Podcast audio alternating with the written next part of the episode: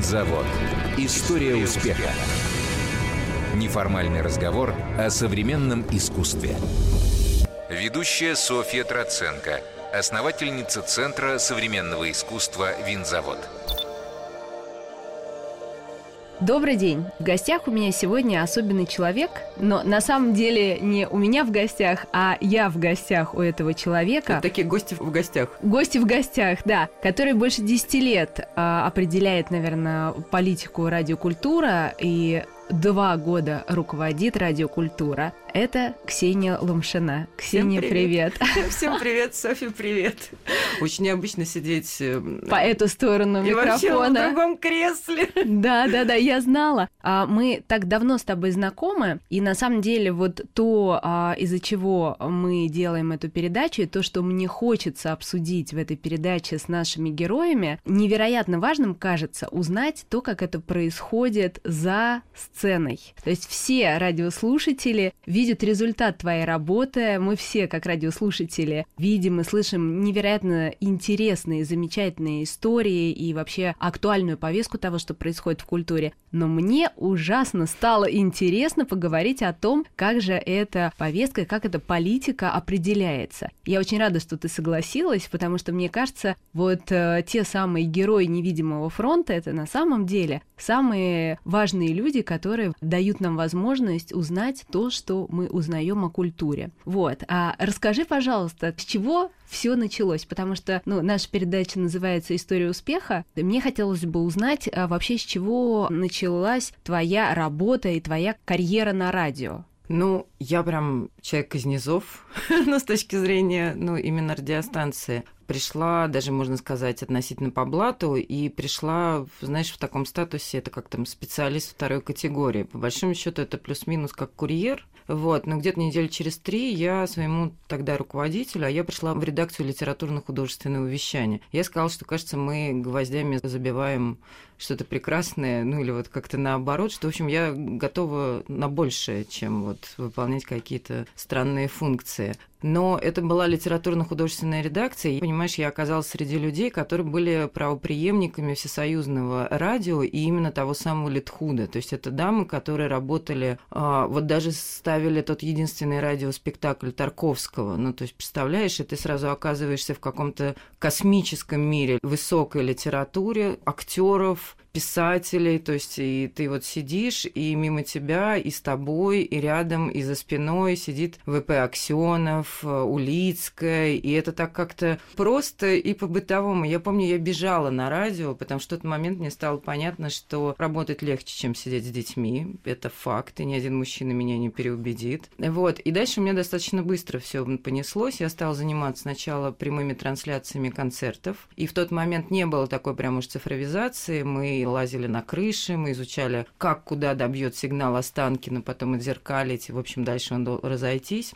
Я придумала какие-то концерты, немножечко погружалась в права, потом меня сделали редактором, потом продюсером, потом креативным директором, потом программным директором, ну и потом я стала директором, вот. Но тут нужно понимать, что ну, то есть ситуация успеха, она складывается, понятно, ты молодец, понятно, ты должен это все любить, но должен быть э, большой круг людей, которые в тебя поверят, потому что, естественно, ошибок было много, но я, правда, из тех людей, которые ошибаюсь, я прихожу и честно говорю, я ошиблась, и есть вот такие вот выходы из сложившейся ситуации. Я сразу предлагала решение. Мне было стыдно, но поскольку ты все таки во-первых, раскаялся, во-вторых, альтернативный вариант развития предлагаешь, то как бы оно все ну, проходило. И было очень много, ну, таких, знаешь, эм, этапов взросления, и ну, не знаю, вот с точки зрения профессионализма, который, ну, как шоковая терапия.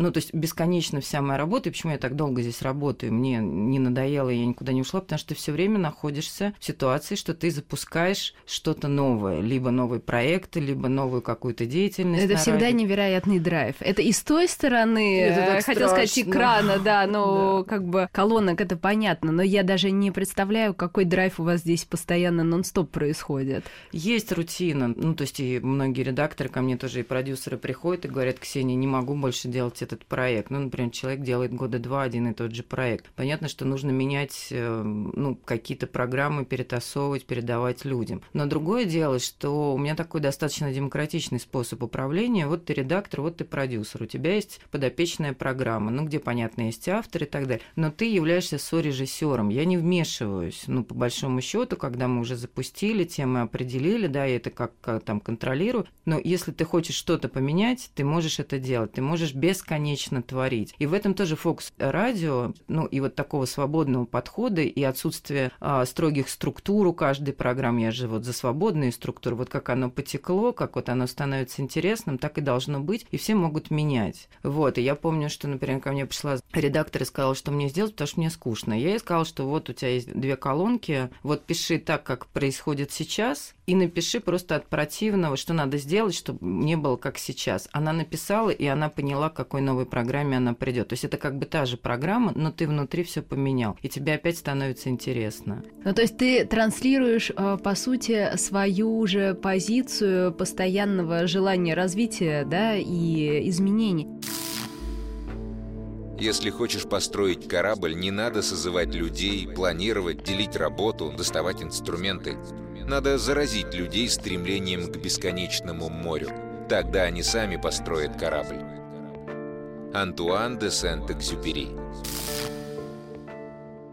Скажи, пожалуйста, какими качествами нужно обладать профессионалу или будущему профессионалу, чтобы попасть к вам в команду? Ой, ну я вообще, в принципе, ищу просто людей с мозгами. Больше мне ничего не нужно, если честно, потому что все вот эти технические навыки, их люди с мозгами приобретают довольно быстро. Мне нужны, правда, умные люди и очень открытые и любопытствующие. На самом-то деле люди, ну, которые, наверное, работают в твоей команде, они по большому счету, ну, вот как-то так глобально с точки зрения качества не отличаются от моих. То есть тот момент, когда людям становится скучно, и они начинают буксовать и сами не находят, э, ну, чего-то прекрасного, а и у тебя, и у меня, и вообще в мире искусства, культуры прекрасного такое множество, да, что мне становится странно, и, в принципе, мне тоже становится скучно с этими людьми, да, ну, то есть ты до какого-то момента можешь держать это любопытство, но это некое природное качество, да, тоже. Да, я с тобой согласна, мы по такому же принципу подбираем людей в команду, даже если человек чего-то не умеет, но он э, хочет этому научиться, у него есть для этого потенциал, и он живой, и он мотивированный, это, конечно, большие шансы на успех. Да. Ты упомянула о людях, которые должны и поверить в тебя, и я так понимаю, в твоей а, как раз профессиональной карьере такие были. Ты как бы а, можешь их назвать? Кто были эти люди? Ой, ну,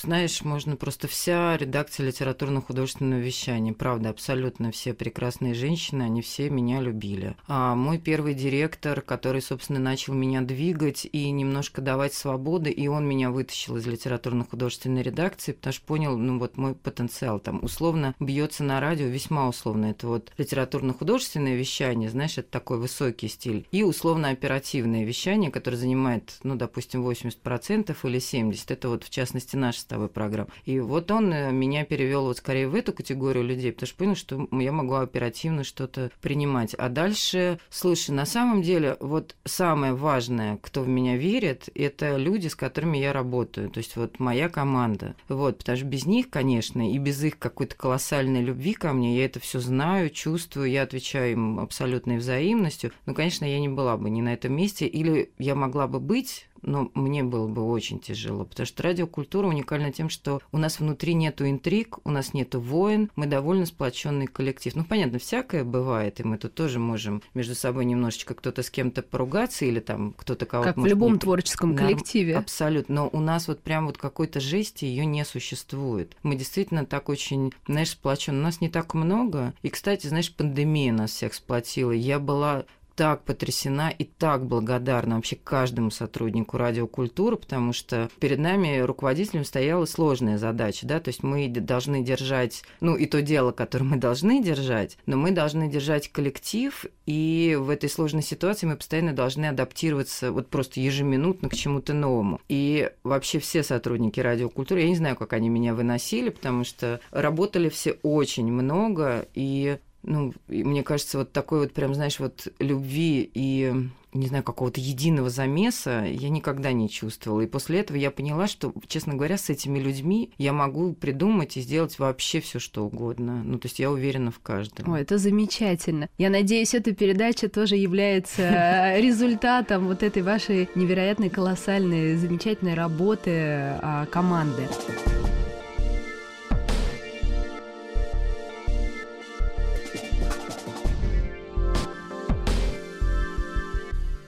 Пандемия. Сложный, невероятно сложный, э, для многих трагический, да, вот этот период в жизни, но который э, поменял очень многие социальные, э, я не знаю, вообще человеческие, культурные, да, профессиональные процессы. Скажи, пожалуйста, а вообще какие ты видишь изменения. Мне интересен твой опыт. Ты видишь колоссальный срез всего, что происходит в культуре благодаря своей работе. Вы делаете огромный объем э, передач, эфиров, э, аналитики, да, ну всего. И мне кажется, что вот э, именно твой опыт обзора, да, и выводов, он э, очень интересен. Вот скажи, пожалуйста, за эти два с половиной года пандемии, что ты видишь, какие изменения вообще в культуре? Мы можем сузиться до каких-то это направление. Но если ты можешь сказать а, широко, широко то тоже, mm-hmm. мне кажется, было бы очень интересно. Сань, мне кажется, вот именно последние два с половиной года тут несколько есть историй. Во-первых, ну, а, смена поколенческая, и мы прекрасно понимаем, что, ну, там, ты, я и наши с тобой ровесники действительно подросли, набрались сил, опыта, профессионализма, и очень многие из нас как раз за последние 2-3 года передвинулись на следующий уровень, да, в своей карьере. А это наш круг, да, соответственно, мы все становимся ближе, и происходит, а, ну, такая, как бы я это называла перегруппировка, это было очень чувствовалось в пандемию. Вот, пандемия и последние два года вообще, в принципе, сделали ближе же колоссальное количество проектов. Ну, потому что наконец-то все научились э, работать э, в зуме, общаться. И вообще, ну, то есть даже принципы в искусстве, когда делегировались, э, ну, например, исполнение каких-нибудь проектов, ну, это было и в Красноярске, это было и в Москве, то, что делал Музей Москвы, это было, ну, там, по другим причинам, там, а, в Братске, много где, когда, ну, например, художники отправляли условно эскизы своих работ, а кто-то на местах их реализовал. То есть поменялись вообще принципы работы работы и взаимодействия, и даже внутри сообществ. Мне кажется, мы стали чуть человечнее. Ну, я не очень разделяю там, и сейчас мне сложно будет сказать, что такое новая искренность, в которую мы все поверили. Мне кажется, что эта попытка была что-то такое надуманное сделать, чтобы всем что-то сформулировать, сформулировать, да. да. Я не очень верю, что а, все это свершилось, и, честно говоря, вот когда заканчивался как раз вот тот самый острый период, и вот перед Новым годом все говорили о том, что все, все поменялось, мы стали ближе, экологичнее и так далее. Откат, конечно, произошел довольно быстро. Ну, как только всем разрешили более-менее жить э, привычной жизнью, оно как-то все откатилось. Но глобально мир изменился. То, что мы, ну,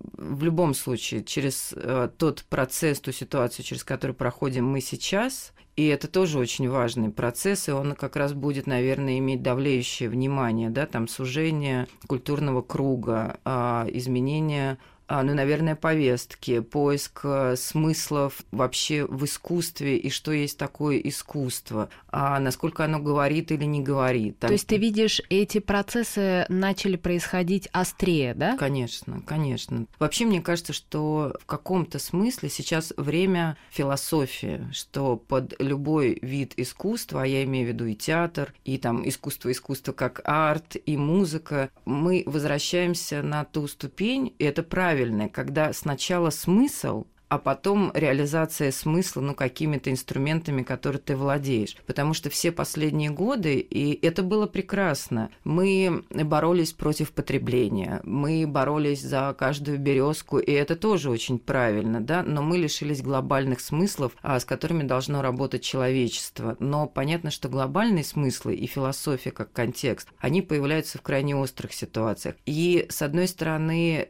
это ужасно, то, что происходит. С другой стороны, может быть, э, мы все взбодримся, и мы все немножечко перейдем на другой уровень, потому что некое упрощение всего происходило. И... Да, и мне кажется, это было связано с ускорением всех процессов нашей жизни в целом, вот этой гонкой э, потребления, которая так или иначе приостановилась только в период пандемии. Да, да угу. когда прекрасно тренировочные штаны стали Одни нормой. были, да, на все случаи жизни.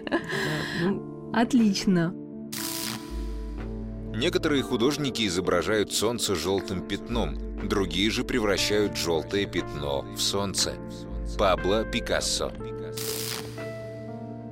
По сути, вы, ну, я, наверное, без преувеличения скажу, что сегодня являетесь э, основным рупором современной культуры, причем в масштабах э, всей страны. Я знаю, что ты много ездишь в регионы на все ключевые культурные события и э, видишь их в развитии, потому что делаешь это не первый год и с большим удовольствием, насколько я знаю. Кроме того, что, понятно, Москва – мегаполис, э, наша столица, энергетический экономический центр, но так или иначе, Э, что ты видишь э, происходит за пределами Москвы? Где ты видишь какие-то особенные, может быть, центры активности? И с чем это можно связать? Вообще жизнь есть всюду.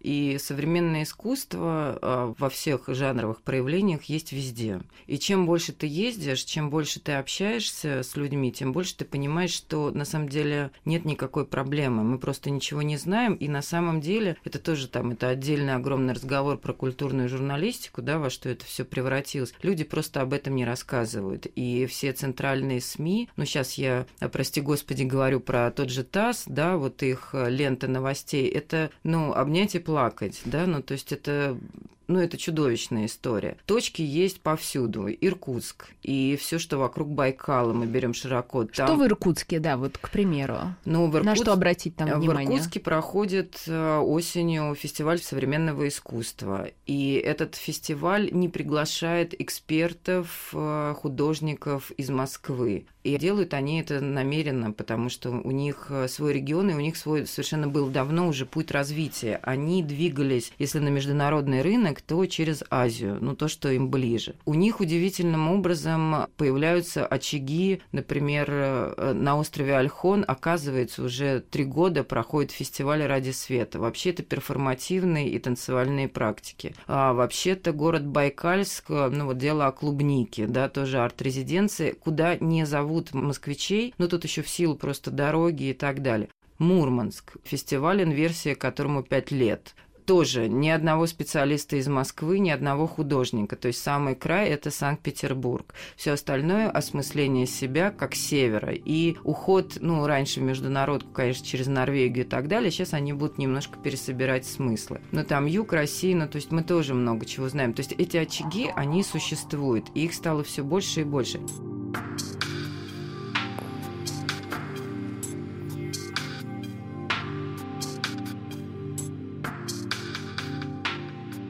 А за последние пять лет ведь еще появилось довольно много ну, каких-то самоорганизаций, потому что новое поколение пришло. А дальше, Соня, тут тоже надо смотреть. Вот есть Нижний Новгород, как бы ни для кого не новость, да, у нас есть арсенал. Сейчас буду крамольные вещи говорить. Вот у нас есть арсенал. Наконец-то можно. С да, этой стороны, э, да, Центр микрофона можно. искусства, да, вот он как бы правит бал. Вот появляется студия Тихая. Вот все теперь мне говорят, вот там студия Тихая и так далее. Но, друзья мои, а что вы знаете, что есть еще другой пласт людей, которые не совсем совсем вхожи в студию тихую, которые рождаются на уровне самоорганизации, живут уже несколько лет, но они есть и они мощные очень. То есть это сначала был терминал А, сейчас он немножко там подразвалился, но неважно, ребята, художники существуют, или тот же самый вот студия Тихая, как бы они позиционируют, ну там действительно классные ребята, я всех знаю, это уличное искусство, но есть им в пику там, ну относительно там фестиваль места, которые немножечко другие и так далее, и так далее. Ну то есть вообще в каждом городе есть свои слои.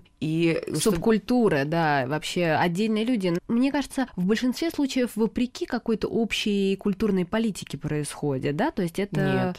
Нет, угу. подожди, не то чтобы. Я бы так не говорила. Во-первых, э, вообще я не склонна э, с точки зрения культурной политики, это на полном серьезе там ругать нашу страну. То, что делает национальный проект «Культура», ну, друзья, ну, за последние пять лет ну, влили такое количество денег вообще-то. И, ну, на самом-то деле, даже если просто заниматься построением музыкальных школ и школ искусств, ремонтом, то вы просто готовите те самые мозги, ту самую почву, которая потом и будет самоорганизация. И вы не можете сказать, что я прям уж тут не воспользовался этой помощью, воспользовался. И это нормально, это классно. И реализуется огромное количество проектов и самобытных проектов. Потом ведь современное искусство – это то, что здесь и сейчас. Оно не обязано быть, э, ну, я не знаю, там, как Кулик, как э, кто-нибудь еще там на местах, на другое понимание себя и понимание этого искусства. Но оно существует. Поэтому а, нет, оно развивается, и оно не совсем прям уж так, ну, как бы отдельно от страны живет. А скажи, пожалуйста, от государства. Вот, у, у меня ошибочное мнение, потому что, ну, я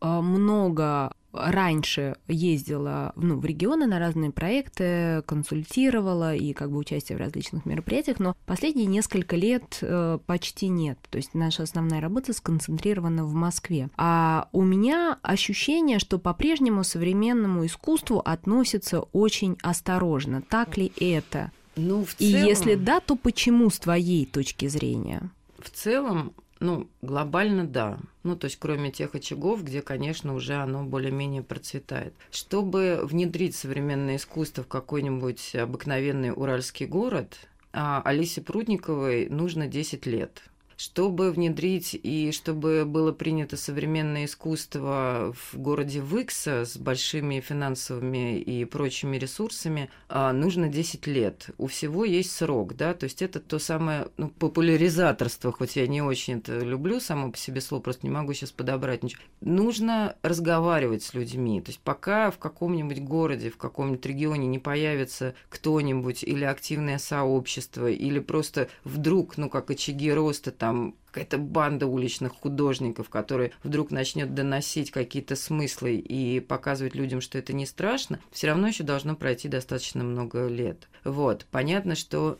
нужны специалисты, которые просто будут помогать ускорять этот процесс, ну, если мы все в этом заинтересованы. Но есть, ну, то есть в городе Кыштым, ну, на Ваню Горшкова наехали все. Но они реально просто не поняли, они сказали, что это, это что? Ну, через 10 лет Кыштым скажет, классно, что к нам пришел Ваня Горшков. Ваня Горшков, да. Скульптура Ивана Горшкова «Дразнилка». Проект посвящен аутентичной технологии обработки меди, выполненной в духе советского авангарда. Рабочий стоит по колено в воде, подчиняя стихию промышленному процессу. Индустрия, природные богатства региона, современные формы и материалы – на пересечении этих контекстов и строилась эта работа. Ты затронула тему образования, но я так понимаю, mm. ты говоришь о нем в широком смысле, да? А, а вообще твое образование, оно как-то предопределило то, чем ты сейчас занимаешься? Вот черт его знает, но я выросла в хорошей московской интеллигентной семье. Я много читала, мы всегда смотрели, ну там, я не знаю, мне кажется, своих шести лет смотрела Тарковского и так далее. Ну, то есть это все вбито гвоздями. Я закончила лицей при РГГУ, потом я, правда, училась на управлении, ну, там всякие были но. А дальше мне кажется, самое главное мое качество – это бесконечное любопытство. Я всегда была меломаном. С тех пор, как я начала читать, я, кстати, не так рано начала читать, я начала читать в 12 лет, но сразу с Курта Вонигута. И больше мне ничего не надо, и планку я не опускала никогда. Просто мне все предыдущее, Жюль Верн мне был категорически скучен. У меня с фантазией все было гораздо больше. Ты просто постоянно изучаешь, ты просто постоянно ходишь. Но это для меня, ну, такая органика. Я понимаю, что я выгляжу безумной на фоне многих, но это вот опыт и насмотренность. То есть, мне кажется, мое образование, оно вот в этом. Но первостепенно чувство любопытства.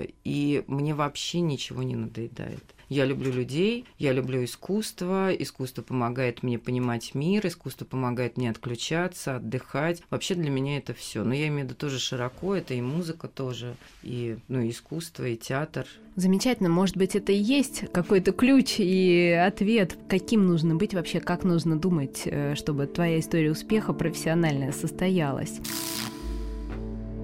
Как много в искусстве прекрасного – кто помнит все, что видел, тот никогда не останется без пищи для размышлений, никогда не будет по-настоящему одинок. Винсент Ван Гог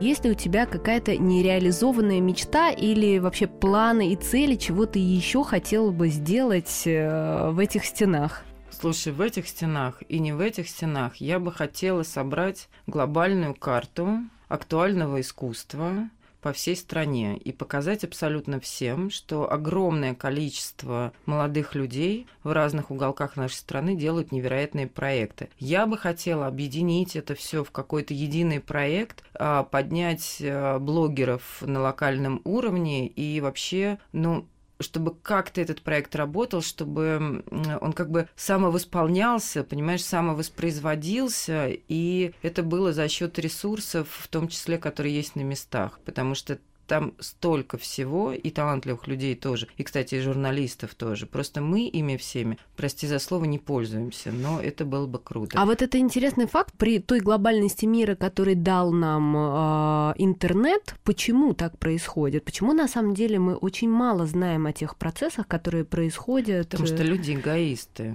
Сонь, все очень просто. Люди эгоисты, люди стремятся э, выжить, вырасти э, в своей полянке. Москвичи это вообще особые люди. Я, ну, я сама москвичка и люблю. Москва а, слишком большой город. Это страна в стране. Здесь не угонишься за теми процессами, которые здесь происходят. И, в принципе, ну, это вполне нормально, что ты не видишь дальше, чем, ну, Подмосковье, скажем, ну, или какие-то еще там точки, ну, э, кому сколько сил хватает, да, и там дальнозоркости. Вот. Но в целом, конечно, это и от лени тоже, и от отсутствия любопытства. А скажи, пожалуйста, твои личные пристрастия в культуре, но я могу об этом спросить. Э, скажи, вот что вообще тебе а, симпатично? Вот если будет выбор а, прочитать книгу, пойти на спектакль или на выставку, я понимаю, что это очень странный вопрос для человека, который в силу а, своих внутренних интересов и профессии должен делать все, но вот я тем не, не менее. могу тебе, ну то есть э, выбор вообще, мне кажется, я каждый вечер делаю. Я